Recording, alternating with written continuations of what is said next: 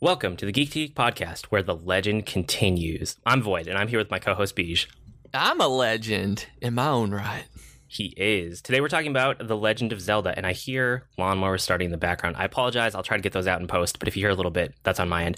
Um, we're talking about Zelda today because Yay. I just yay Zelda. It's been on our list for a long time, and we wanted to get to it eventually. But I just did a whole like kind of light sampling playthrough of the entire series in chronological order that they came out. So we thought now would probably be a good time instead of waiting until later when my memories had faded. Yeah. And I haven't played through the entire series like in order like you did, like really approaching it this way, where I've played most of them as they came out, but haven't touched a lot of them in years. But it's one where I have a lot of nostalgia and a lot of just love for the series in general. And I think a lot of people are in that position too. I mean, it's it's one of Nintendo's flagship franchises, you know, just like Mario. And like Uh-huh. it never sells as well as Mario, but it's always kind of like put up there as one of the big Nintendo franchises. It's in a lot of advertising, it's in a lot of like tie-in merchandise and media, and it's always pushed as like a reason to get a Nintendo system because you're Uh-huh. not going to get it on a non-Nintendo system. Um, you can al- already see that with like Breath of the Wild. We know that's coming out for the Nintendo NX. We don't even know what the Nintendo NX is yet, and we literally know zero other games coming out for that system. Yep. So But we know that we're going to be buying it because there's a Zelda game on it that they've already announced. Yeah, and that's pretty typical for Nintendo to put Zelda Uh-huh. right up front for a new system, especially in the West. Um, so, like I said, it's one of Nintendo's flagship franchises. Um, we're not going to talk a whole lot about our history because it'll kind of just come out while we talk about the games here. But I want to talk about a little bit about like the beginnings of Zelda. So it, it actually does a lot better in the West than it does in Japan. This is kind of a fun fact that not a lot of people know, but I always thought it Oh. was interesting after I learned that. Yeah, did you know that one? I had no idea. No, I know that I'd have a lot of just kind of raving fanboys that that I've met over the years, and and fangirls, I guess, where they're just really rabid about Zelda. But I never really thought about that being a West centric thing.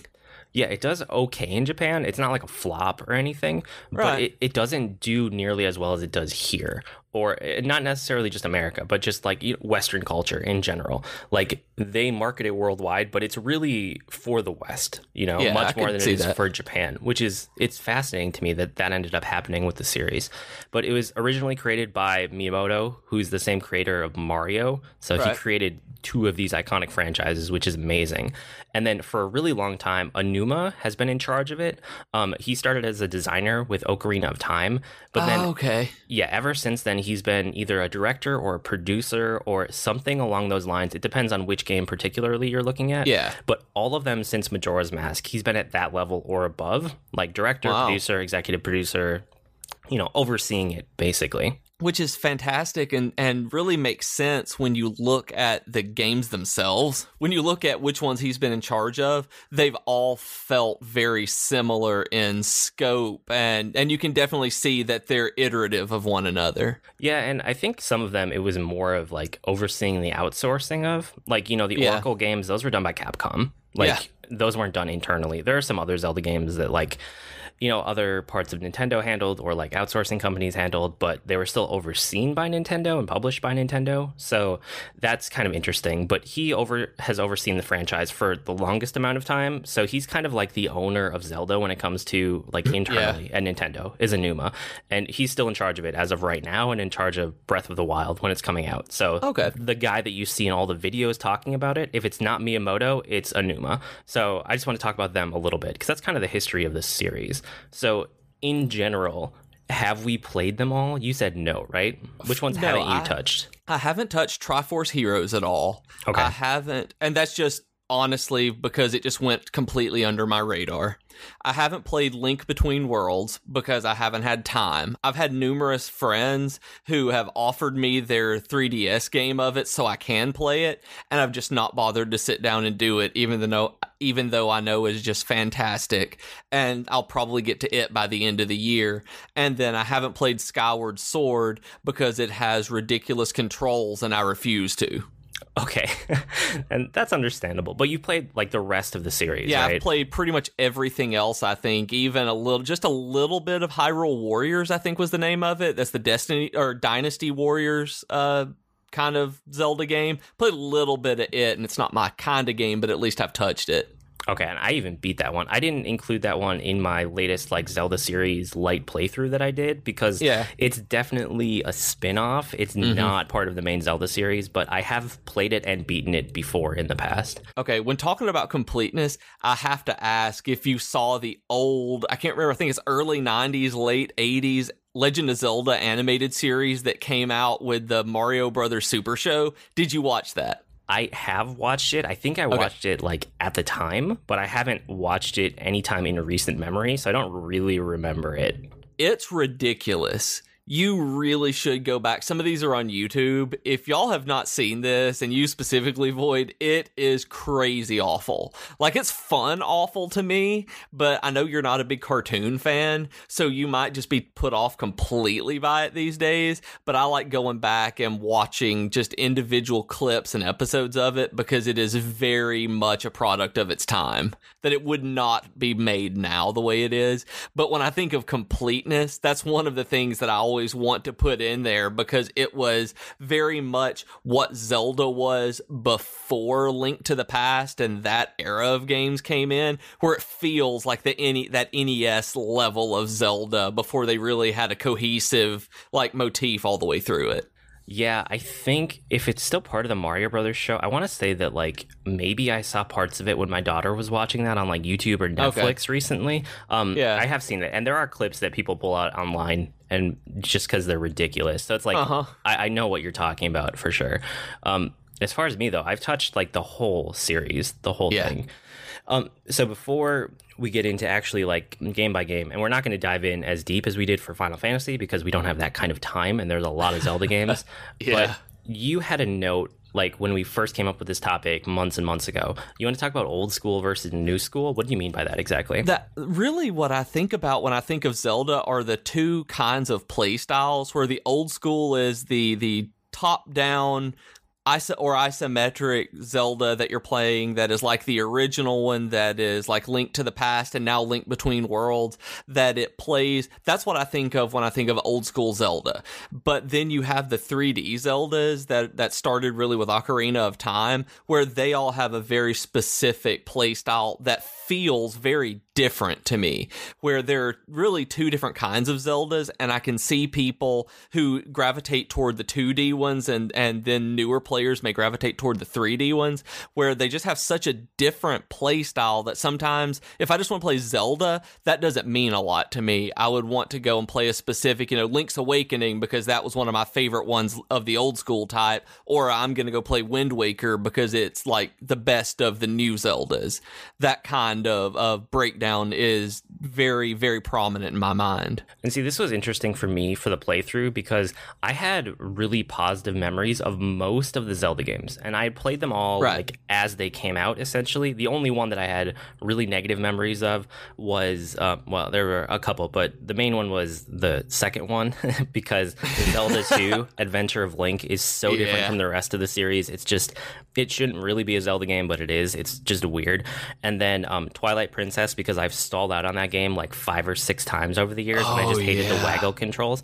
But can't. besides that, like I had positive feelings about all of the other ones. And going back to them, I was kind of excited to see like how I felt about Ocarina because I hadn't played it in a couple years. How I felt about Majora, um, things like that, you know, and to see how like the 3D ones held up, the 2D ones held up, and I was actually really surprised because the 2D ones held up so much better than the 3D ones for me. Really? I got really frustrated with a lot of the design decisions in the 3D games, and I think we'll can talk about that. those like as we walk through game by game. But things just like so much text, so much tutorials, things like fighting Oh, yeah. with the controls because the controls just aren't tight in most of those games. Yep. They just feel very like loose and finicky and it's just frustrating. Like it's hard to do what you want to do despite being someone who plays games all the time, you know? Things like that. And I don't know. I don't know. There's something about the 3 3D ones that like they are amazing in some respects like for what they did for the genre, for what they did at the time, like for how groundbreaking they were when they came out. But going back to them, it's it's just different, you know? And it's weird to me to think about the controls being so weird and so bad on some of them. Because that's Nintendo's thing. Like they very, very much focus on controls and a good, I don't even, and just a good experience all the way through. And for some of these games to be so frustrating on controls, it's really odd for me to think about. But you're absolutely right. I remember being upset when Ocarina of Time came out that there wasn't a jump button because I was so used to 3D games with a jump button that it took a long time to get used to just running up to a platform's edge and having him hop over. Yeah, and you know, it's not stuff like that that really bugged me when I went back to it. It was more things like, and it's probably just that we've moved so much further ahead now that we expect Yeah. so much more from our controls. So to go back to like, you know, this was one of the earliest 3D games. When like Ocarina of Time came out, there was nothing like it before that. No. You know, the only thing similar at all was like Mario 64 maybe, and that's not a similar game. Like No. the controls just weren't there and we're used to modern 3d games where the controls just kind of work and we're used to it Yeah. and it, it fits into our modern paradigm so i know it's not exactly fair to hold it up to modern standards but going back now i, I- I can't help but do that because i still feel Yeah. that frustration that it doesn't just work and I want it to just work. Yep. Um, I don't know. That's that's just kind of my general feeling after playing through all of them. But I'm not, I'm not negative on the whole series. I actually like that I did the playthrough because it's given me more context, and I came out a Yeah. lot more positive on some of the 2D games than I thought I would, which is great. So before we get into the games, um, do you have any? I know we're not going to do a whole history, but do you have like a specific Zelda memory that you want to share before we dive in? I when I was in college, I decided that I was going to DM a Dungeons and Dragons campaign. And my friends and I got together and we only did a couple of sessions with this one because it turned out so badly that I learned I was not very good at putting things together, but specifically puzzles that I wanted to do a Zelda inspired D&D puzzle campaign where you go into dungeons, you have to move things around, you have to do switches and it was this maze and labyrinth and fighting the monsters this way and it doesn't work. D&D and we were it might work in 4th edition where it's way more combat and tile based than the others, but in th- uh, third edition does not work very well. Just so you know, and that's one of my worst memories about Zelda is I love that part of Zelda. I love the picking up bombs and and jars and trying to break things with them and trying to translate that into a tabletop RPG. I am just not talented enough to do that. It might be different if you went back as an adult, but yeah, Yeah. Yeah, I can see how that would be difficult. Um, for me, I, I don't have like one key Zelda memory, but I do remember um, kind of one of those sense memories from like when you're a kid that you Oh, can yeah. just remember like the room and the people and the exact setup. I just remember sitting Yep. there playing the original Zelda like on uh, an NES on an old CRT TV at one of my friends' houses. I was probably six or seven. Like I remember the carpet, I remember the chairs, and like his mom, and like Yep. you know like just everything about the room and the time. It's it's one of those kind of memories. So it's like it's not worth it for me to describe it to you because that'd be boring. But it's like it's burned into my mind type of thing. Uh huh. I actually feel that way about Zelda 2. As much as that game is terrible, I feel that exact same way because my friend Luke and I would sit and play it because he had it. And so we were just sitting in his bedroom doing the same thing. I can see the the bed, I can see the TV, I feel sitting on that carpet and the way that it is. That's how I felt about Zelda 2. That even though I know it is a terrible game, it has that nostalgia to me of sitting and trying to force ourselves to like it. Yeah, and I can see having to force yourself to like that game. Um, so okay, let's get into the game. So the first Right. game, Legend of Zelda. I mean, it set the tone for the whole series. It's very, very like open world, not a lot of direction. Um, you go into the first cave and you get a sword, but beyond that, it's kind of like just open to you. Go explore, and I still like that about it a lot. And um, when I went back and played this game, the only frustration that I had it wasn't really with like the game design and layout and like levels or dungeons so much as just the controls. And I felt like I, I was just fighting the controls a little bit because it was made for the original NES controller that didn't have a whole lot of buttons. Like it's definitely, you know, four directions and that's about it. Mm-hmm. And I just feel like combat a lot of times you die in combat not because your intention is wrong or your fingers are wrong. It's just the controls don't quite get there in time. Does that make Yep. sense? It does. They're just a little sluggish. That they've always been just a tiny bit sluggish on the NES too. Like even when it was new, I remember I can feel playing Zelda, if that makes any sense. That you think about a game and I can feel the way the controller responded in my hand. It was one of those first ones that you want to break the controller in half or kind of throw it like that in Mario, and it's for completely different reasons. That when the controller is broken, I think you can actually blame dying in Legend of Zelda on you know you didn't hit the but you hit the button but it didn't do it. Unlike in Mario where you just did it wrong. Yeah, exactly. And it's I don't know. Besides that, um, it's a it's a really well designed game. It's I'm glad that they're talking about Breath of the Wild. They're referring back to this one and how open world it is. They uh-huh. said that they like that, and they never have really gone all the way back to that. And they're trying to do that for the first time in the series in a long time. And I love that because that was how I played it. That I, for a very, very long time, had absolutely no idea what order to do anything in in The Legend of Zelda. That I just wandered around, found stuff, and did it. That whatever time of day I decided to play it, I was just wandering doing things, which really translates into how I like open world stuff now. The sandboxy type, I'm just going to go do some stuff kind of gameplay. Yeah, so that's really cool. So then we get to Zelda 2, The Adventure of Link, and this is the one that I've never liked ever. Um, I've yeah, never made it very far good. in it, despite looking at guides and trying to figure it, it, out. I can't believe you beat it. Luke um, and I made ourselves like it and beat it. Oh my gosh, it's so if you've never played bad. it, it's it's so different. Like it has an overworld. If you kind of think Final Fantasy, it has like an overworld uh-huh. map.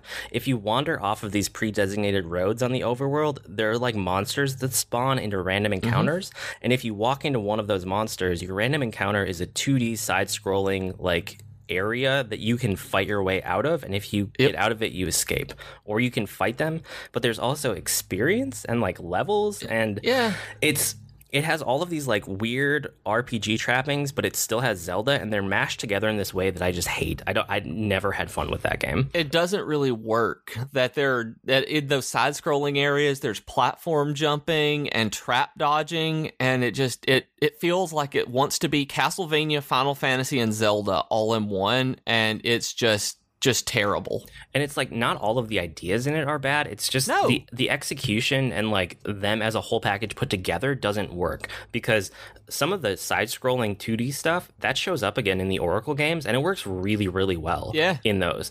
Um it's just whatever happened to make Zelda 2 like it, it just didn't come together correctly. Nope.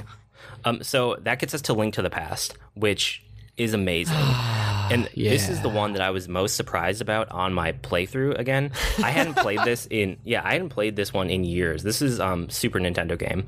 And like I knew that I liked this game and I knew that I've beaten it a few different times, but I went back to just kind of like like I said, I'm doing my playthrough. I'm sampling everyone. I'm not beating everyone because I have memories of all these games. I just need to play enough of it to get like jog my memory to be able to write about it and get a post up and kind of get it into my own rankings. Right? Um, yep. That's how I was approaching it, and I started playing this one. And after like the first dungeon, I was like, this game is really good. Like this is very solidly designed. I guess I'll do the second dungeon. And then like uh, that night, I was about a third of the way done with the game, and then I sat down the next night, and I think I beat the game. like, and, and, this is one of those games, you guys, for for you listeners, this is one of those games that I basically got a let's play through screenshots over the course of this day and a half that it took him to beat this. Was it two it days was, or was it three? It was two or it three. It was two or sessions. three. I can't remember exactly. I mean, it was super short. I want to say it was two, that it was really, that it was two nights of this that I remember of just sitting on the couch and be like, hey, here's where I am. Hey, look at this. This is cool. I love this game. It was just, you were, you were fanboying out on this and it was great. Yeah. And the only thing that I looked up, like the only reason I used a guide was just to know the dungeon order, like where to go next. Right. So, um, I would beat a dungeon and then I would like look at the guide to see which like corner of the map or which area of the map the next uh-huh. dungeon was in because I, I didn't remember the dungeon order. And then I would just be like oh, okay I know kind of where I need to go. And then I would put the guide away again. Yep. so I wasn't sitting there going like step by step through a guide to get through this as fast as I could. I just really liked it and it hooked me. And I played through the whole game in like three nights and it was amazing And I know you and I touched on this in a different episode, but Link to the Past was the first game where I ever had to call the Nintendo hotline for a tip Yeah. because you have to cut through the curtain at the very That's top of the so screen. funny. And I could not figure out how to cut through it. So I had to call. And this was before the internet and all of that. So Luke and I got really upset. Our parents let us call and we were like, oh, seriously, that's it. And, but that was the first game I ever had to do that too. Yeah, that's really funny. I like that story about having to call for the curtain. Um, Yep. It was yeah. a curtain call. The like curtain the theater call. geek in me has never thought about that. So yeah, that that one actually is one of the best Zelda games out there. Was Yes. A Link to the Past. Um, and then I, I tried Link's Awakening again, which is the next one. We're just going through chronologically here, basically. I've beaten this game before. I beat it on, I want to say the Game Boy Color version, Link's Awakening Okay. DX. DX. When, when I had my Game Boy Color some Christmas. Um, I think my grandparents got it for me, and I beat it, and I really liked it at the time. Going back to it now, it's really rough. Like, and I can just see why it is. Like, it's all the limitations of the Game Boy, right? It's like Yeah. the screen size and how big the pixels are, and just I don't know. You, as soon as you start playing it, you're like, oh yeah, original Game Boy limitations are hit with this game all over the place. And I, because of what you've said, I will probably never go back and play this game because I played. This was my favorite one for a long time. I liked Link's Awakening 10 times better than A Link to the Past. And it wasn't on any knock to Link to the Past. It was just Link's Awakening grabbed me, everything about it, I just loved it. And I remember playing it on the original Game Boy. I never had a Game Boy Color. I had the big clunky brick, you know, green and gray Game Boy, and I played the original Link's Awakening. I've probably beat this game a dozen times all the way through. And because I just remember sitting, kind of one of those sense memories like you were talking about for the first one. I remember sitting in my dad's recliner by the end table that we had by the couch, holding it over the end table so I could see the screen under the lamp because there was no backlit. There was no backlight screen on uh, the original Game Boy, you guys. So you had to have a light source directly over you to really see it. So that's what Link's Awakening is to me. It is wonderful, good times of my favorite Zelda growing up. And I will probably never play it again because of going back. I don't want to ruin that based on what you've said. Yeah, don't don't ruin it. Leave those nostalgia goggles on and just leave it in your memory. I think is the best case for Link's Awakening. Um, Ocarina of Time. So this is the first one that I was really disappointed by because I loved it so much as a kid and I've beaten it so many times and I I don't know if I ever 100%ed it, but um I I've played it a ton and it was groundbreaking. It was Yeah. genre defining. It was system selling. Like I can't ever like you know undersell how amazing this game is in terms of the history behind it, but it's one that I I know that now I should just leave it like you said, just leave the nostalgia glasses on, goggles on, whatever, and just remember it as it was and don't try to play it again because I just get frustrated with a lot of like the the flow of the game and design decisions and Navi popping up with tutorials and like it's it's just all of yeah it's not one bad thing about the game. It's a bunch of little things that just add up to me eventually just turning it off and not coming back to it. Yeah. And I totally get that. Like looking back on it, I see the frustrations that that were there that I had, I'm sure. But this is the only Zelda game that I ever beat all the way through. That I ever 100% had had every single thing in the game, and I did 99% of it in 14 days. That it came out and it was absolutely awesome. I was 15 years old when this came out in 1998, and I went just, it was awesome. It was fantastic. I got it for Christmas, and I had to go back to school on my birthday. On January 8th, I remember it is exactly two weeks after Christmas. So I know that I beat it in 14 days because with 99% because I needed when I went back to school that that semester on my birthday I had one item that I couldn't get. There was a traveling random vendor that popped up in the overworld that you were having to run around and get a single mask from. And I never could get that vendor to appear. Anytime I was on, I couldn't get it. It just never showed up for me. And then like 3 years later, 2 or 3 years later, I was on the phone with the girl that I was trying to date that that we were just talking and flirting like teenagers do, and I decided to put Ocarina of Time in. And I was like, I'm going to talk. I'm just going to run around the overworld on Epona, and there the vendor was. It was like, oh my goodness, oh my goodness, oh my goodness. And I remember telling her like, just just. I, hold on a second, and I was like, "Oh my god, I got my mask! Oh my god, I got my mask!" She's like, what are we talking about? Um, you're you're kind of you know being being real spastic there, Beej. And I was like, oh my goodness, I got my mask, and I just went crazy. And I was like, 100 percent in Zelda, and I was just yelling and happy. And we never dated. I told her how good luck she was, everything. I was like nerd flirting here, and it was like, no, mm mm. That did not, 100%ing on Zelda, not impressive to the ladies, you guys. Maybe it's impressive to some ladies. It was not impressive to her. I think I've done 100% on a couple different Zeldas. Um, Yeah. I want to say I probably did a Link to the Past like way back on Super Yeah. Nintendo Makes when it sense. was Yeah. when I was a kid and I had the time for it. I think Yeah. I might have done it on Ocarina of Time because I've beaten that game so many times. I might Right. have done a 100% run once and I know I've done it on Wind Waker. The one I'm the one I'm Mm. sure about that I have done 100% because it's burned into my memory is Majora's Mask because that one is a task. That one is fun. Oh man, I do not understand how you did that. Of course, that's like my least favorite Zelda of any of them. Well, I may like. Majora's Mask less than I like Zelda 2.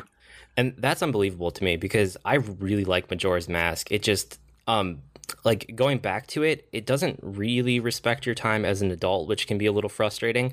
But like Right. I, I have my memories as a kid, and then I tried the remaster when I did my playthrough just now, you know, the Yeah. other week. And the remaster is really good, and it does a lot of things that are like modern conveniences for it that make the Mm-hmm. Game even better. So if I had never played it before, I think it would still be really fun right now because it, it just has such cool like time travel mechanics and it has that core loop of three days and I, I think that's what I Majora's Mask hate is about really cool. That's the main thing I hate about it is that time travel and time loop that it feels just so grindy to me. I just never could get into it. I, I hated it then. I've tried over and over again and I just can't. I want to. I want to like it, but I can't. Yeah, and I mean, I guess the main progression in it is trying to get one of the key items that doesn't disappear on a loop, or one Yeah. of the masks because the masks always stay with you. Um, and if you don't get closer to doing one of those, then the only thing you really get out of a loop is information. And um, in in the original version. Is sometimes it's like hard to know what information you got, or like to see if that information got you closer to something that you need to accomplish. In the remaster, the bomber's notebook is a lot better and you have to pick it up. Like it's very easy to miss in the original game. Right. Um, in the remaster, you have to get it, and it tracks things so much better. It gives you a much better idea of like where to go next and what to investigate and Okay. the things you're working on and working towards. Which I think I, I just think the remaster is better in so many ways. But I still think Majora's Mask is a great game. I just don't know if I want to go back and play it again, just because I just I don't have that kind of time. It takes a lot of time. Yeah. And that's one thing that I didn't. Well, it also took the worst system for me in Ocarina of Time and made an entire game out of it. I didn't like having to deal with the masks in Zelda. I mean, as excited as I was to finish it and get that last mask, I didn't like using them. In Zelda games, I've never liked anything that changes my character away from Link and his normal abilities.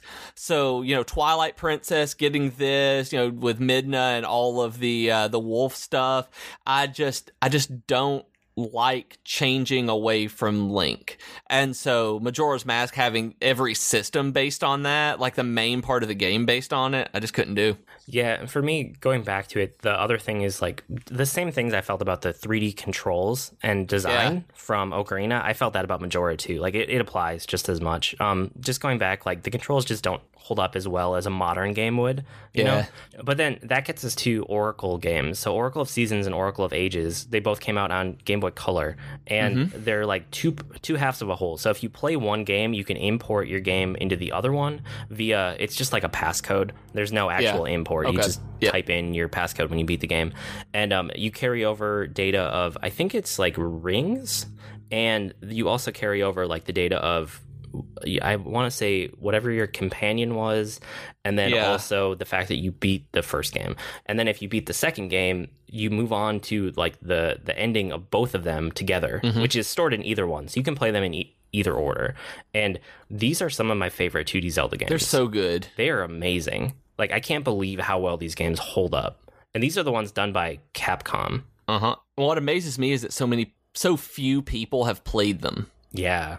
That so many people missed them as they came through and haven't played them now. That I ended up grabbing them as a set years ago and playing through them. I think I grabbed them on eBay, and now they're on the Virtual Console on the 3DS and maybe the Wii U. Not sure, but Yeah, they're on the 3DS Virtual Console for sure. I replayed them like a year and a half ago, both of Okay. them back to back on 3DS, and that was really fun. they're just crazy good. Like eh, I don't even know how to describe how good they are. They just feel like Zelda. Like they are what you want to play when you're playing Zelda. Yeah, I think part of it is if you glance at it and then you glance at something like Link's Awakening, they look almost the same. But if Yeah. you actually sit down and start playing it, Link's Awakening, like I said, you'll immediately run into all of these limitations of the Game Boy. Whereas if you sit down and you play the Oracle games, it feels like a link to the past.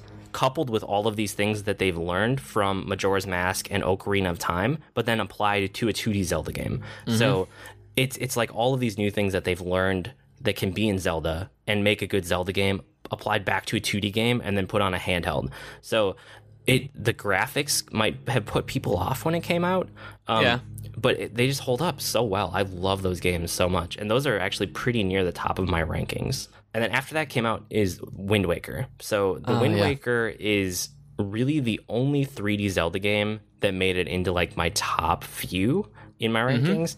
I love Wind Waker. I think it's great. It it feels like they finally got the controls right. And Yeah.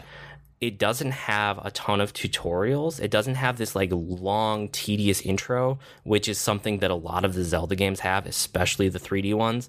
It doesn't Right. have like layer after layer of story that you don't care about and box after box of text to read that you just want to click through because it doesn't matter and you don't care. It's a Zelda game. You're just supposed to explore. Like, it, it cuts out all these things and instead it just makes this open ocean to explore. And I really like that about it. And I'm playing through it right now. I ended up getting I can't find my GameCube copy of this. And so I know I have it. I have it somewhere. So I ended up downloading an emulator and an HD mod for it to play it on my computer, and it is it is just as good as I remember it. That the only reason I'm emulating it is because I can't find my copy of it and it's lost in my storage room somewhere. But it is it's so good and it's just fun. And I remember when this game was coming out initially, everybody was angry about it. The they changed the graphic style from Ocarina of Time and Majora's Mask into the cel shaded, uh, cartoony look that now everybody loves. But at the time, it was such a controversy that everyone was just nerd raging all over everything about it. Yeah, I always liked Toon Link, but I think the problem Yeah. was um, before this game came out, they had a demo at oh, Mhm. I'm gonna mess up. It was like Space something. It, they were showing off the power of the GameCube, Yep. and they showed off a realistic looking Zelda versus like Ganondorf charging at each other. Yep. And people were like, "Oh my gosh, that's what the next Zelda game is going to be." And then years later, when this game came out and they revealed it, everyone's like, "What is this? Why? Mm-hmm. Like, this is not what you showed us years ago when you said this is what's going to be on GameCube." You know, it was just a disappointment from like what people expected. Yeah, now looking back, I'm so glad they did this. That the the game I think holds up a little bit better because it's cartoony, because of the stylized graphics. That going back to it, you don't like looking at Ocarina of Time and Majora's Mask. They're definitely the 3D models of the time. That is as wonderful as they were, but with Wind Waker, they look, especially with the HD remake that they did, looks like it could have been made yesterday. Yeah, so I really like Wind Waker. It I, it made it into my top five, and um, I Yep. actually played the HD remaster when it came out in 2013, and then when I did my playthrough this last couple of weeks, that's the one that I went back to, and I replayed the first like third of, and then I loaded up my save file from 2013, and I beat the end of it again. And Okay. The, I really like a couple of the things they did in the remaster with just like the Wii U gamepad that makes sense for inventory Mm-hmm. management and things like that, and um, and having your map on the Wii U gamepad, so you don't have to constantly open your map when you're in the Yeah, that would be overworld. awesome. Yeah, when you're sailing around, and then they also have something called I want to say it's this quick sail. It's some kind of special sail that you can go and get. Oh yeah. and you can get it fairly early in the game and it basically makes it so your sailing speed is it's either two or three times as fast as normal and the wind is always at your back. So you never have to get out your like wind waker and actually summon the wind mm. to point you in the right direction to go faster. You're always just going top speed. So it makes lovely. yeah, it makes the whole overworld exploration just that much easier, and it, it definitely feels better. Like, not that the original was bad, but it's definitely better if you go play the remaster of it. That's the kind of thing I like remasters for is just doing small quality of life things that you've learned over the years that make for a better game experience. Yep. Okay, so now we enter a bunch of Zelda games that I didn't like. Are there any of Yep. these that you want to highlight a lot, or should I go pretty quick here? No, I'm pretty good with going through them because I kind of hated every one of them. Okay, so Minish Cap was a Game Boy Advance game, and I don't know, it's just not great. It's it's No. okay. I mean, I know some people like it. It doesn't really do a whole lot new. You can shrink down to be a tiny, you know, Link with your hat. The the main it's issue just- I had when I went back to it is there's just way too much text, way too much trying to talk, and the dungeons weren't fun. Like they just didn't feel very well designed. I don't know. yeah, I, just the entire experience was meh on Yeah. this one. That it's, it's there, it's fine. You're not going to feel like you've wasted your time, but you're also not going to feel like you've spent a, you know, it's not a good experience either. You're not like, oh yeah, I'm glad I did that. You're like, eh, I yeah, that's that's a good way to put it. It's very meh. It's not bad, but it's not great. It's just it's there and it's an acceptable Zelda game. Then is Yep. Twilight Princess. Twilight Princess is a game I stalled out on. I'm pretty sure it's six times now. I tried to count it up the other day, and um, the, first few times were because of the waggle controls, the motion controls in this game on the Wii, and I just hate the gimmicky Yep. motion controls. And then the last time was last week when I played the HD remaster, and it was just because of the pacing of the game. Like the intro of the game is like two and a half hours. Like I, I played for two hours and I hadn't done anything even remotely Zelda E yet. I was just running around this town talking to person after person, doing these stupid little fetch quests that were getting me like nothing. And I just hated it. And I was like, if this is the pacing of the game, I'm it's not respecting me, so I'm done with it. And I've tried over and over, like you. I want to like Twilight Princess. I've heard too many wonderful things about Twilight Princess, and I always stall out. And a lot of it is for pacing. A lot of it is that first dungeon is terrible. The monkey dungeon. I mean, as much as I love saying the words monkey dungeon, it's a terrible idea. It's a terrible place and it should not have been in the game. Or at least it should have been later when you were ready to power through the game. Instead, it's just like, yeah, I'm done. I hate, I want to like it and I can't. I And the motion controls, the waggle controls are just. Yeah, there's one part that I stalled out on multiple times. The first three or four times I tried to play it, and I want to say Right. it's after the second dungeon, which is I think the fire dungeon. Okay, Um, yep. There's an open world segment where you have to go, and it's like whatever the darkness is that's spread around, so it turns you into a wolf, and you have to be a wolf until you collect all of these. I want to say they're Uh-huh. pearls, and Something, yeah. it's just like it's this huge collection quest that's a pain and they're really hard to find and i stalled out in the exact same spot between the second and third dungeon where you're looking for those whatever the things are like four times and Yeah. I, i'm just i'm done with twilight princess i'm never going back to it again after this last time like i No. gave it a shot plenty of times i'm done with that one after that is phantom hourglass and spirit tracks which we can lump together because Yep. neither of them are good to go back to now um, I liked Phantom Hourglass a lot at the time when I played it. I didn't. because did you didn't like it at the time? I didn't like it or Spirit Tracks at the time. And again, games I wanted to like and just couldn't. Just the mechanics were off. They didn't feel like they felt like gimmick Zelda games as opposed to real Zelda games. Yeah, and at the time I think I was just so excited for touch controls in things because I was Oh, excited yeah. for the DS and I, I I beat all of Phantom Hourglass. So apparently I thought there was something there that was worthwhile. But going back like last week or two weeks ago, whenever it was that I was playing these games, the the touch controls just don't hold up at all. They are horrible. They feel like such a gimmick and they feel like such a pain now. I mean, we're used to touch controls on responsive mobile devices these Uh-huh. days. To go back to what you have to deal with on like a DS with the you know the stylus and the Mm-hmm. Just The the, pressure Nintendo- controls? Yeah, Ugh. you know, Yeah. instead of capacitive, you have a resistive touchscreen, stuff like that. They're just not fun to control. Like the basics of moving around aren't fun or attacking. So uh, that alone just breaks this Mm-hmm. game go- going back to them. And then Skyward Sword, it's the same reason that I stalled out, out on Twilight Princess a bunch of times. It's the motion controls. Like I just, Yeah. I can't do those waggle motion controls.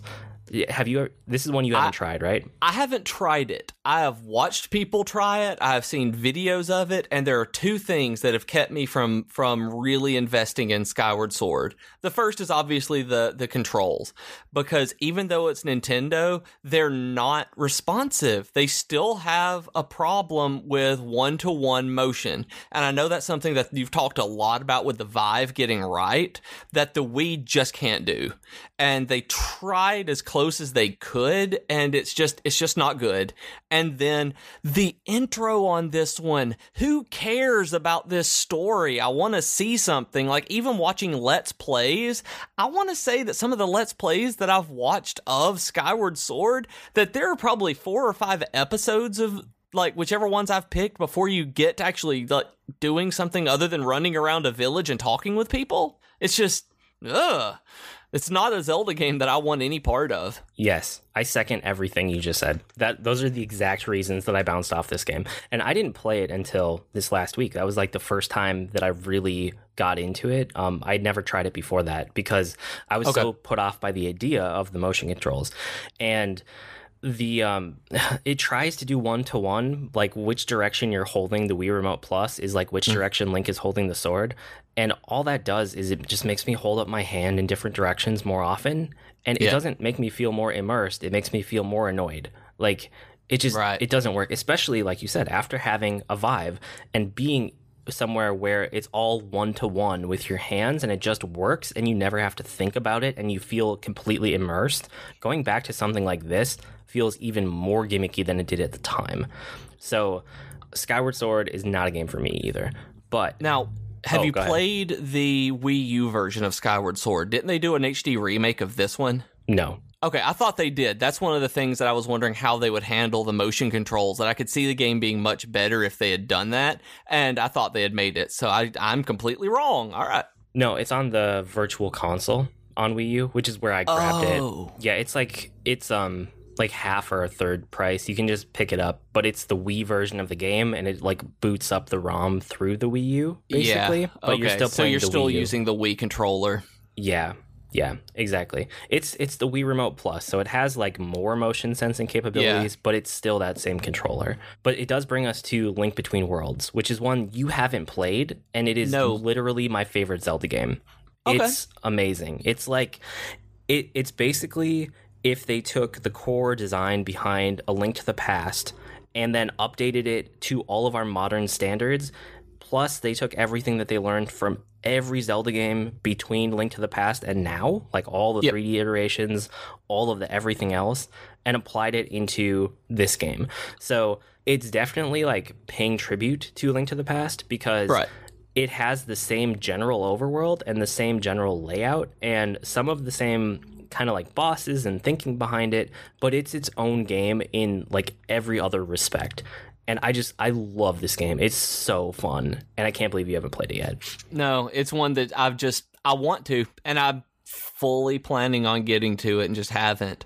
One thing I like about it is when we were doing the speed run when they, we weren't doing it, we were when we were watching the speed running stuff. It was one of the main uh, speed running games that I was watching, and that you you told me about. And I didn't know that there was renting weapons in this. That you didn't necessarily have to go through and find all of the weapons. That you could rent them for a certain portion of the game and for rupees and that's a really cool feature. Yeah, it's a non-linear Zelda game. Like the the first couple dungeons you unlock and you have to like get those to get to the main like 7 dungeon portion of the game. Right. But once you get to that, you just go to like the weapon shop and you can pay more rupees to buy a weapon straight up and then you always have it, or you can pay not a whole lot and you can rent whatever item you want.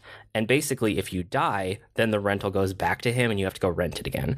So Okay. if you're good and you never die, you could rent every weapon once and then you're set for the entire game. Um and basically, what it allows you to do is you can tackle any dungeon in any order because you can just go grab the item you need. And because it's non-linear like this and the dungeon doesn't know which other items you may or may not have every Yeah. dungeon is centered around one item basically and it's ah. made so that that one item is just so heavily featured that it becomes like the star of the dungeon in a really Okay. interesting way and i think it makes for better gameplay um, I, i've heard people complain about that who say that other games they build on each other where you have to use multiple tools in each dungeon Right. because you get a more and more like a bigger tool And set I can see that. yeah, I like this way better because it feels like every item gets its chance to shine in that particular dungeon because the whole thing is built with that one in mind. And I, I don't know, there's something about just getting into the zone with the puzzles for that one item as you're tackling that dungeon that I just find super engaging. And like every, every time I walk into a dungeon, like I was just locked in until I beat it, and I didn't think about anything else. You know, like I didn't open my phone to check Twitter. I didn't feel like I wanted to check a guide or like break away and take a break for something else, which is rare for me. You know, usually I'm gaming and I'm doing a bunch of other stuff at the same time. Yep. And I was really like locked into a dungeon, and I I think it's because they're designed this way. They're so focused on one thing that it makes for a good dungeon. And you also, with this, you don't have to deal with one of the big issues that I tend to have with a lot of RPGs and especially action RPGs that there are a couple of items or there are a couple of spells that just aren't fun. There are some of them that are always just kind of lackluster that I don't enjoy using. Where with it being focused around one, yes, there's going to be a portion of the game that may not be the best part of it, but then you don't have to deal with it again. Where if one of your base abilities is terrible, you can just really, once you're through with it, you're through with it. And I like that idea. Yeah, and then it has a bunch of modern conveniences too. Um, I'm not going to remember them all off the top of my head, but things like once you get just a little tiny bit into the game, um, there's a witch that comes by and it's like, I'm here to help you out. Anytime you find one of these save points, um, you basically unlock it as Right. a, a transport point, and you have a little bell icon on your screen that you can hit. Okay. And she'll pick you up from anywhere in the overworld and transport you to any of those save points.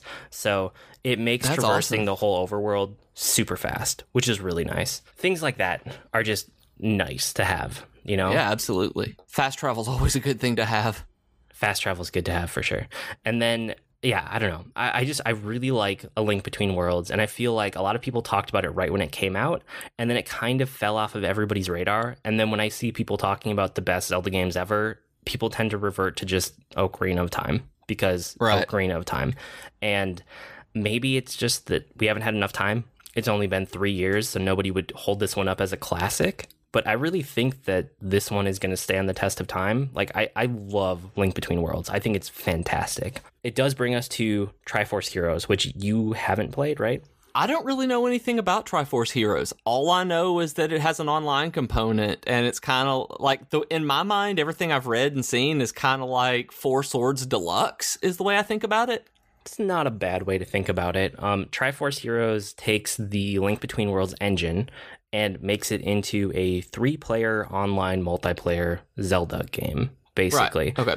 Um, the thing is, you have to play either you can play single player and you get these little like dummies that you can move around and you can jump between. So you can inhabit any of them at any time, but you can only control one at a time. So there's a single player campaign, but if you play it, which I have, that's not the way the game is designed. Like it's there, but it's not really all that fun. It's just kind Okay. of like, yeah, I guess we have to have a single player just in case. Um, yeah. the the real way to play is online with three players. And the thing is, I've had amazing runs of this game and I've had horrible runs of this game because I, I haven't ever gotten to get online with two other friends or in the same Yeah. room. It, it supports local co op. Um, oh, in- cool. yeah, in the same room with two other friends playing this game, I bet it would be amazing. But Oh, on- I bet. Online with two other random people, like it's such such a mixed bag. Like sometimes you get people who just get the puzzles, you know, and Yep. you guys all work together and it goes great and you just fly through it and you do level after level and it's fantastic. Other times you get someone who just stands there and you're Oh. like, what are you doing? Other times you have someone who's running around and they just don't get it and there's a bunch of like emotes that you can do on the okay, bottom that's what I was screen. about to ask. Can you communicate? You can somewhat. There are a bunch of emotes you can do for like key things in the game. So you can say like come over here or pick me up or throw this Oh. or use an item. So you can try to stand somewhere and emote the thing and hope that they understand, but sometimes you're just you're doing it and you know exactly what they have to do and they just can't figure it out and it's just Ah. frustration. Uh, You know? Yeah. So, um, I've beaten a link between, or not link between. I've beaten Triforce Heroes, and like I said, there are portions that I really liked, and there were portions that I was really frustrated with, and it totally depended on the people I was with. Triforce Heroes, I think most people can skip it.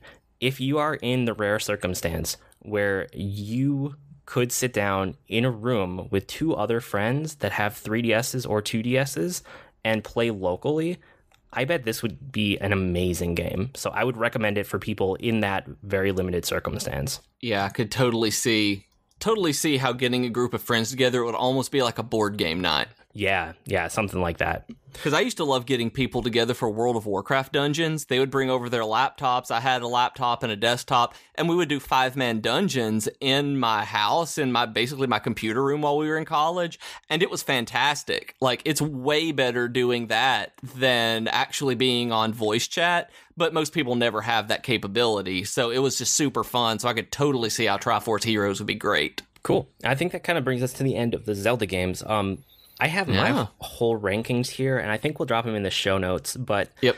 um, if you want in depth what my I thought about every single game, those are going to start going up one by one on my blog. I think at the end of next week, depending on when you listen to this, and you'll see those like every individual game thought by thought. Um, but I did want to talk about my top five basically. And this is a no nostalgia ranking. This is a current. You just played every one of these, looking at the um, ranking them best to worst, right? Yeah, so keep in mind, this isn't what I think are like the most important Zelda games. These aren't the ones that I think are the most historically significant. These are, I spent three weeks playing or sampling every Zelda game in order, and these are the top ones that I would want to replay right now in this moment. So, A Link Between Worlds is at the top. That is my favorite Zelda game. Uh, next up is A Link to the Past because I was blown away by just how amazing it was and how much it holds up. Then Wind Waker is the only 3D Zelda that's way up here on the list. Wind Waker is still amazing even Yeah. after all these years. I especially recommend that HD remaster. And then the other two in my top five are the two Oracle games. So Oracle of Seasons and Oracle of Ages. Um, they're both really good, and really they constitute two parts of a whole. I put Seasons a little bit above Ages just because I like the combat in it. And Mm. Seasons is a little bit more combat heavy, Ages is a little bit more puzzle heavy, but that's just me. I mean, the other way around is just fine too. Yep. And you know, I'm amazed that you ranked those separately. That given how close they are and how how much of a pair they are, that I'm amazed that you actually ranked them as separate games as opposed to looking at them like you were just talking about that it's a preference on which one is, you know, maybe better or worse that that because they seem like a package. Yeah, and they are, but I mean, they are separate games too.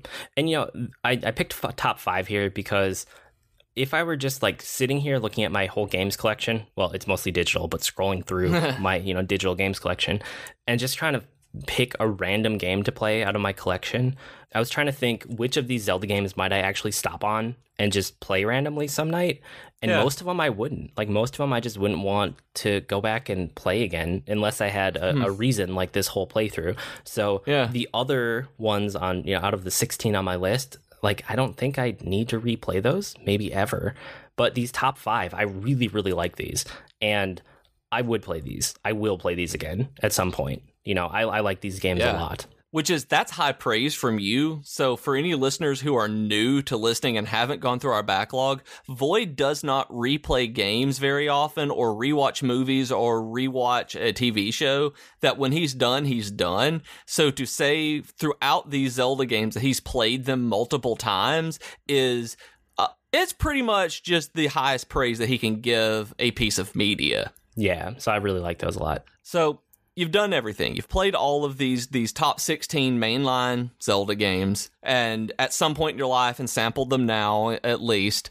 what is one takeaway, your overall thought on the Zelda series as a whole? I want to know, you know, Ooh. because you said the top five you would replay, but that leaves 11 games that maybe you'll never touch again. What do you think about Zelda at this point? Are you still this hardcore Zelda fan where it's just like, oh yeah, Triforce? Or is it like, eh, Zelda? No, I mean, I don't think I was ever a super hardcore Zelda fan. Um, I I appreciate it more now, maybe as a historical thing for what it did for the industry and games and pushing genres forward and things like that, than as actual games that I would go back to now. Right. okay. I guess if you want one takeaway, I would have to say that when Zelda is good, it's really, really good. Like, Yeah. the best games in this series hold up against any other game in any other genre. Like, they are amazing. So, I don't want to diminish that by the fact that I was let down by some of the other ones in the series because, like, you can hold up. You know, like a link to the past, like that's a game from 1991. You can hold that Yeah. up against modern day games, and it beats a ton of them in terms of just True. game design and entertainment and like value and so many things, you know? So I guess my one takeaway is when the when a Zelda game is good, it's just phenomenal. But when it's bad, it really is just kind of like, let's not do this anymore. Yeah, I mean, I I think now I know, and now I can just kind of leave n- the nostalgia glasses, the nostalgia goggles on for the rest of the series, and just look back on how I felt about those games the first time I played them when they came out, you know, in their original context, and I don't need to like replay them, and I'm fine with Yeah. that. and Um, I like games as artifacts. I mean, sometimes you don't have to go back. That, Yeah. that I know playing Duck Hunt right now would probably not be fun, but it will never change how much fun I had when I was three years old shooting those ducks. Right, and there's nothing wrong with that either. Nope. Like, I don't know. It's I'm, I'm fine with it. I'm glad I did this playthrough because it gave me a lot more context on how I feel about Zelda. Yeah. You know, overall, which is what I wanted. That's why I did it. Before we jump off of Zelda, I wanted to just kind of hit things that we like and things we don't like in Zelda Yeah. games. So I wrote this list really quick after I did the playthrough, and you told me that you basically agreed with everything. Yeah, because as I was looking over our notes, I, I was, you know, going through adding my stuff in like we always do. And I got to, you know, your bullet points about things we like and things we don't like. And the stuff that I was about to type in, you did. Like you already had there. So you and I pretty much line up exactly on what is great about Zelda and what they need to shy away from in the future for our personal preferences for a game to, you know, rank highly. Yeah, and you know what? Looking at this list, um, it also ties into our last bullet point, which is going to be: if, are we excited for Breath of the Wild? And I think everything we've seen for Breath of the Wild is actually it, it fits like all of our criteria here. So Yeah. I'm just going to run them down quick. Things that we don't like in our Zelda games: long, tedious intros. And the uh, the 3D Zelda games are much much more guilty of this than any of the 2D ones. But Yes. some of the 2D ones have this also, so they're not exempt. But the long, tedious intros, Oh, I just get um, so tired of it. yeah, and I also have lots of talking, lots of text, lots of tutorials. Um, this is usually front loaded into the intro, so these are kind Mm-hmm. of two parts of the same thought. But sometimes the tutorials go on for the first half of the game, and it's just like, stop interrupting me. Like, I've played Yeah. games before, I know how to equip an item and just play with it and figure it out. Like, stop interrupting me, whatever tutorial assistant it is for this particular Yep. Zelda. Hey, So- look, it's a bomb. And I'm like, yeah, I know. I get it. Oh, Thanks, yeah. fairy thing. Or, you know, there are some Zelda games that every time you save and then you turn off the system for the night and you turn it back on, the next time you pick up an item, it treats it as if you've never touched that item before, Yeah. even though you have 20 of them in your inventory already. And it stops and it does a big fanfare and it tells you what the item is. And it's like, I know, I was playing this game last night. Like, why? Why are you doing Yeah. this with my time? So, that kind of stuff, we don't like that. Um, we don't really like villages with NPCs. They feel like a waste of time. They feel like a lot of loading and zoning between different zones, and I have to talk to all these people. Why? Like, they don't really add anything to the game. They just feel They don't like add flavor. No. They don't make it feel as though it's lived in. There's not a story I'm invested in. I just want to go buy some potion and go to the next dungeon. yeah, it, it feels like a busy work, or it feels like at its best, it feels like I guess I can get an item here that I need. Mhm. You know, um, and then we don't really like the story in most Zelda games. Like all I need is the premise. You know, you don't need a whole lot else in a Zelda game. The early ones are better in this case. Like, Yeah. you know, go power up and then go save the princess. Uh, Like, uh, it's a little sexist at this point. Like, I don't care. It could be gender reversed. You know, go power up and save the prince. Zelda can, you know, Link could be a girl. Yeah. I don't care. But like, j- give me two sentences of premise and then let me go into the open world. I do not Yep. need two and a half hours of like preamble about a story that I'm not going to care about because it doesn't actually matter. And I don't care about Hyrule no matter how much they try to make it as though there's a cohesive history to it. It Right. doesn't make sense. I don't care. I think it's pretty. I like the world that they've built. It's great. But in terms of having this Game of Thrones style epic backstory and this hyper diegetical narrative, no. Like, I don't care. I just want it to be pretty and kill moblins. And you had save system, right? And I don't like the save system. One thing that I really, really like in a game is quick save and quick load kind of. When I save a game and it says save in a menu, I want to be able to come back exactly from where I stopped. I don't like it having to go back to the last building I exited. I don't like having to start back and get back to where I'm going. And a lot of the Zelda games say that they're saving it, but what they're doing is saving your items and saving your heart containers and then making you go back somehow and retread. And that's always irritated me. yeah, and I can see that too for sure. To be a little more positive, things that we do like in our Zelda Right. games. We So, love them. uh, when they have solid, responsive controls that are non-gimmicky. You know, when when we're not doing touch controls, when we're not doing motion controls, there are some Zelda games with really really solid control schemes. Those are awesome, um, and that ties into when they have fun combat. So when the controls don't Yeah. suck, combat can be really fun in Zelda game. And it when they do this, when they have this kind of control and combat, they are some of the best games in the genre that have ever existed because you feel it. And like I said, I can feel Zelda 1's controls, and I don't necessarily know as though those sluggish controls are a bad thing when I go back and remember it because they stood out so much that it feels like Zelda. That I don't know another way to put it. That when they're good, I remember how Link to the Past controls and I can feel it. It's that sense memory in my hand that I know exactly how to pick up that game and go play it. Yep, And that's exactly. awesome. So when the controls don't suck, that's that's fantastic. Like good fun combat with the solid responsive controls. Um Mm-hmm. we like puzzles, but to some extent. Like sometimes they get overly complicated to the point where there's frustration and no clear way forward. Um I'm thinking of like my initial experiences with the water temple in the first time I played Ocarina of Time, but there are many other examples of it throughout the series where they just take it like one or two steps too far into too complicated and Yep. it, it turns from an interesting like brain teaser into like do i need to break out the pen and paper and like Uh-huh. actually map this out and like oh this is frustrating i'm just gonna look up a guide like Yeah, where Yeah. where they they don't telegraph what you need to do necessarily that there's no there's no leading up to that level of complication. It's just, hey, you know, here's a roadblock.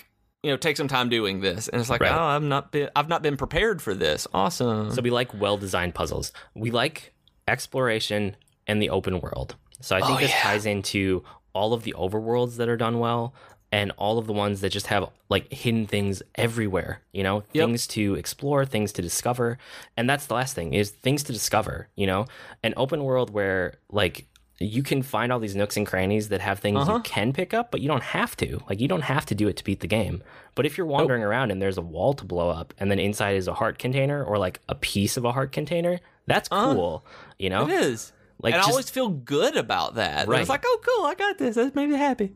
or even if you know you just like it's some kind of hook shot puzzle and then you end up at a secret chest and you open it up and it's like 100 rupees it's still like hey i found It's still thing. something, yeah. yeah so i like finding things to discover so and with that that that same thought i don't know if you're the same way i am but when i'm wandering around in a you know in an open world zelda I, or any open world game for that matter i like finding areas that are too hard and getting killed that i really like seeing what i'm going to get powerful enough to kill at some point and powerful enough to solve these puzzles because i'll walk in and try to use the tools that i have and fall into the gorge and be like, oh, I know what I'm going to get later. This is going to be really cool seeing myself fly over this chasm. That kind of thing I love to find. Like, I love dying in games because of stuff like that. yeah that's really cool and i mean it kind of ties back into some of that old mentality from like EverQuest, like you know, Yeah. going in somewhere that's way high level and be like someday, someday. Yep. Someday I'm going to come know, back here and it- I'm going to punch you in the throat. But it's a much tighter loop in Zelda. You're like someday, Yeah. but then it's like two hours later, and you're back. Right. It- Yeah. it's not, you know, two and a half years later with 40 different people helping you.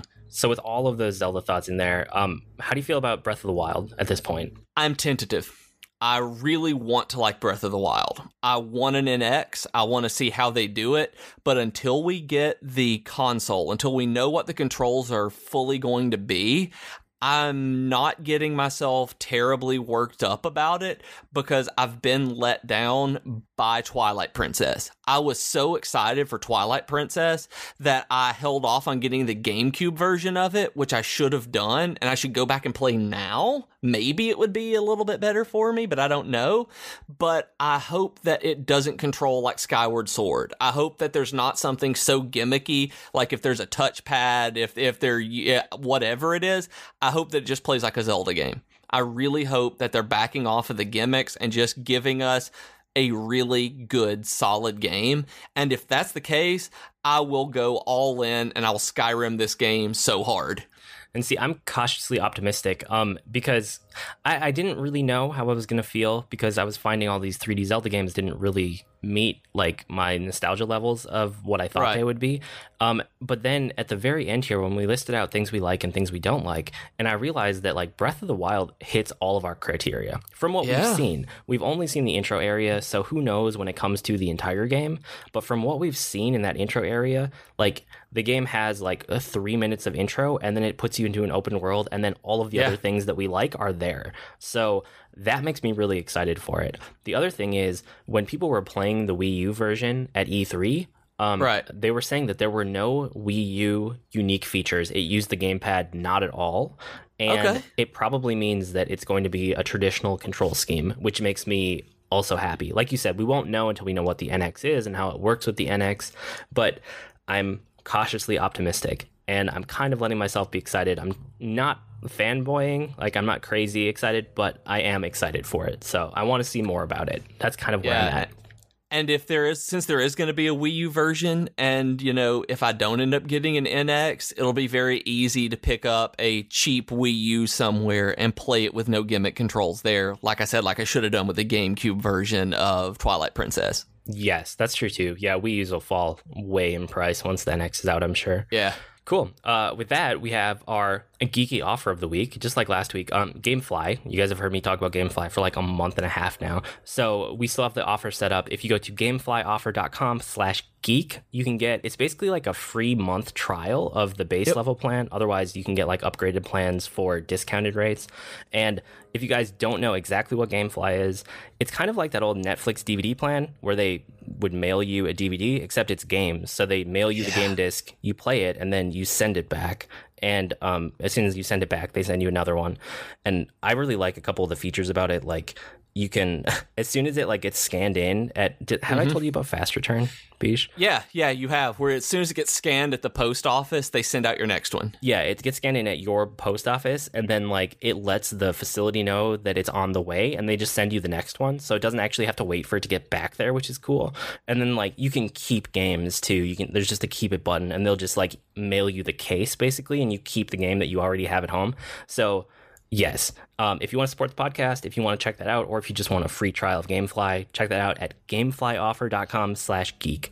With that, we'll get to our weekly geekery, which is where we share what we've been geeking out about this week. What do you have this week? So looking back at nostalgia and the Zelda games, I think it's absolutely perfect. You know, I mentioned earlier that I was doing the emulator for uh Wind Waker. And so I downloaded the Dolphin emulator and I'm huge on emulation. Like I grew up playing Japanese games that weren't released in North America on emulators and the Dolphin emulator for PC, uh, which is a Wii and GameCube emulator, is actually very stable right now. It is very fun. It, it is. I'm using my Xbox controller to uh, to control Wind Waker. It's great. So if you guys are emulator fans, uh, you can pretty much. I believe it even lets you just put your game into if you have the disc you can just put it in the CD drive and play it there. So it's really cool. But I got into this because there's a fan made Mario 64 not remake, but addition with like 130 extra stars and all new uh, abilities and things like that taken from the later Mario games, but using the Mario 64 engine. It's called Mario 6 Super Mario 64 Last Impact, and I don't know if Nintendo's taken it down offline because they are crazy about this, like they did with Pokemon Uranium, but it's really well made. That this feels like Mario 64. The guy who made this knew Mario so well and cared so much that he understood Mario game design and he understood level design and it's really fun. It feels like booting up a direct sequel to Mario 64 on my computer and I love playing this. Like it it is it is great and it shows me that Mario 64 actually is this awesome game that I remember, you know, geeking out about when I was a teenager that it still holds up and I still get this just goofy smile on my face that I looked at Jennifer and I was like, I'm so happy playing this. And she's like, I can tell that you love this so much that Mario 64 Last Impact, if it is still online, you guys should go download it and install the Power 64. It is called Project 64 1.6 so that you can play Mario 64 Last Impact while it's available. It is very, very good. So that's what I've been geeking. I've been playing Wind Waker and Mario 64 on emulators, and it's so cool. That's pretty sweet. Are are there any like videos of it online if someone doesn't want to install the emulator and get the whole thing set up just to like check it out on like YouTube? I don't know if there are like playthrough all the way, but yeah, I'll throw up a link to the main article that I saw that has the the video that sold me on figuring out how to download it and install it because it just looks like an awesome Mario. But yeah, there's a trailer for it that shows a lot of the remake that he did. So yeah, I'll throw that in the show notes. Yeah, I don't know if I'd want to go all the way to actually trying it, but I, I think I want to see it. Yeah, if you put that in the show notes, I will watch it for sure. Um, for me, I this week I finished Zelda, which obviously we talked about. Uh, I did some more GameFly games. I got a bunch of RPGs back to back, and like none of Yeah. them grabbed me. So I was talking about that on Twitter. I did a post up about it on my blog. Like, it's just it takes a lot for an RPG to really hook me these days, and a lot Yeah. of them feel so samey. They feel very tropey. They're slow to get started. Like, I I know it's part of the genre, but like nothing's really hooking me, and I'm kind of just biding my time until Final Fantasy 15. So. Right. I don't know. I was I was let down by a couple of the games I tried out, but the Power Rangers trailer came out this week, and Ah, yeah, Oh it my sure gosh. did. I was blown away by this trailer. Like I I expected nothing. I thought it would look totally dumb, and I saw the trailer and I was like, Yep. well, I have to see that movie now. Yep, absolutely. I I was the exact same way. I wasn't sure how I felt about them redoing it, and then I saw the trailer and I was like, "Yep, I'm paying for that." yeah i'm uh, i'm like okay well you got my money for a ticket i'm seeing that at least once like i have to because power rangers Yep. were such a huge part of my childhood and then i started playing world of warships have you ever played any of the world of games No, I haven't. They are not a genre that I care even a small bit about. Okay, so I had played World of Tanks a long time ago with my brother, and Right. we um we kind of got into it. We got up to about so there's basically like different tiers of tanks in it, Right. and I think we got to like tier four or five or maybe three. I don't know. We didn't get too high. We got to the point where you're at a high enough tier where like every different variety of tank unlocks, and so Okay. that's when you finally get a feel for what the full rest of the game is going to feel like because everyone has access to everything. And we we ended up not liking it for a variety of reasons but we played Right. it enough to kind of know how it felt and then at pax um last year when we went to pax we tried out world of warships which i don't think was out at the time it was still in beta Okay. or maybe alpha even um, but they had it on the show floor and we went to it because we wanted they had a really cool pin that you got like one of Right. yeah, one of the Penny Arcade pins. Um, if you just went through and you did a demo once, so we are like, whatever, we'll go play it. And we Yeah. were like, that was actually pretty good. Maybe we'll play that when it comes out. And it totally fell off our radar. And um, so last week, my brother just started playing it because he saw that it's been live for a while, I guess. oh, And um, so he invited me back. Like you can invite people back into the ecosystem, invite a friend type of thing. yeah. You know, because all of those. the yeah, all of the accounts are linked, like World of Warships, World of Tanks, World of whatever the last one is, Warplanes. I want to say. Warplanes, I think. Yeah, yeah. Um, so he invited me back, and we both got bonuses for me joining back up. So Nice. we were on voice chat playing together last night. Was the first night I did it, and we played for like five hours, and it was amazing. Holy cow! It's really, really good. It's like, uh, I mean, how do I describe it? Why is it so good? It's it's tactics and it's strategy and it's a little bit of skill, but it's not at all twitch reflexes. Okay. And that's key for me these days. Like I, I love Overwatch, but I'm never gonna be like a pro Overwatch player, right? Yeah. Like I just don't have Twitch reflexes. I don't have the time for that. And World of Warships, like you're this giant warship, right? You can only move so fast. Your guns can only track so fast. So Yeah. it becomes about positioning and it becomes about coordination.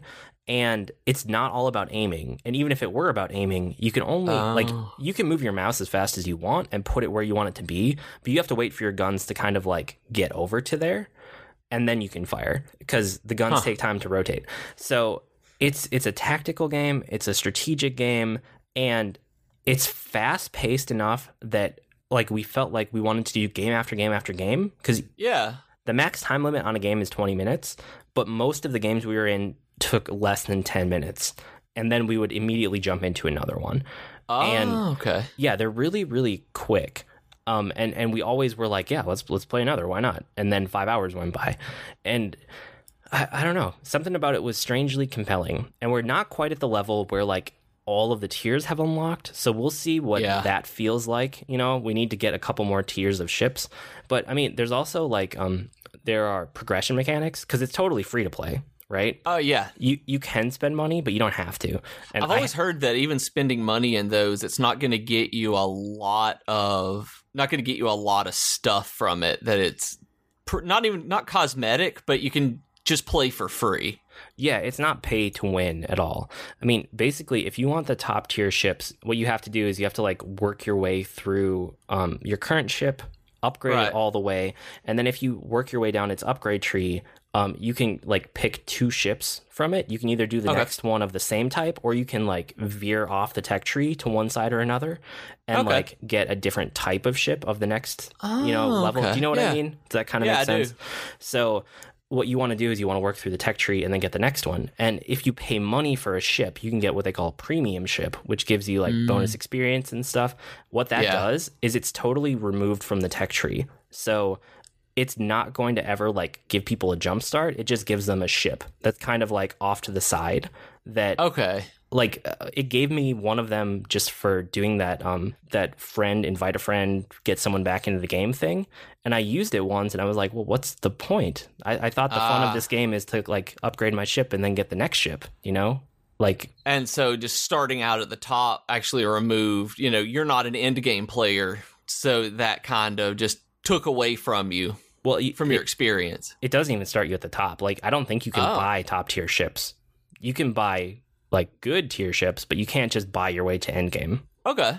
yeah, we were playing that a bunch last night. We were trying out different combinations of like cruisers and destroyers and battleships, and you know, um, you have different.